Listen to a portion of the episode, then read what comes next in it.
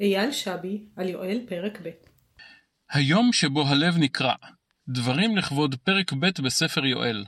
דברים אלו פורסמו לראשונה בחודש כסלו תשע"ז.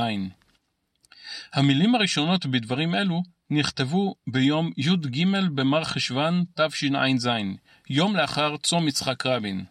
הסבר בשנה האחרונה, בסיוע חברותה של שתי קבוצות הלימוד של תנ"ך ביחד בהן אני משתתף, ובמיוחד תוך כדי הקריאה בספר ירמיה, עלה בידיי להפנים את עומק המשבר הלאומי לאחר רצח גדליה בן אחיקם. משכ... מכיוון שכך, השנה הייתה הפעם הראשונה שבה צמתי את צום גדליה. כאשר דנו ברצח גדליה בקבוצת הלימוד באריאל, זרק מנחה הקבוצה כי ראה ראיון בו נתן שרנסקי הכריז כי הוא צם ביום הזיכרון לרצח רבין.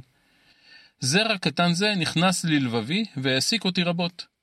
פניתי לרב גוגל כדי לוודא את העניין, אך לא מצאתי, לא דובים ולא יער, לא ראיון עם שרנסקי ולא אף רב המנחה את צום מראיתו לצום ביום הזה.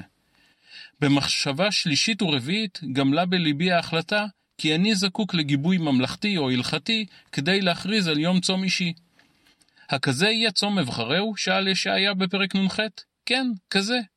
הקרע שנתגלה בעם במעשה רצח רבין, החלוקה הברורה לאנחנו ולהם, כאשר כל צד בקשת הפוליטית טוען כי הוא האנחנו, תחושת הפחד והניכור, כל אלה הובילו אותי להחלטה כי ראוי לצום ביום זיכרון זה. וקרעו לבבכם ועל בגדיכם. על פי יואל, יום צום הוא יום שבו הלב נקרע.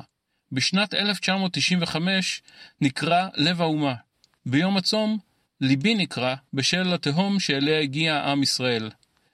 הכרזת הצום בפני שתי קבוצות הלימוד זכתה לקריאות עידוד. אך הדבר שנגע לליבי יותר מכל היו השאלות שנשאלתי במהלך הצום. מדוע בחרת לצום ולא להתאבל באופן אחר? ואם לצום, מדוע אין צמים ביום השואה או ביום הזיכרון לחללי מערכות ישראל ופעולות האיבה? איך הצום של הפרט מסוגל לשנות תהליכים חברתיים?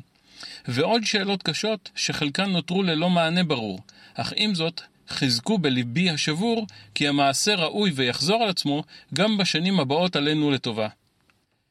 דברים אלו מוקדשים לאיתן בר-אור על זרע הרעיון ולרחל שטיינשניידר שידעה לשאול.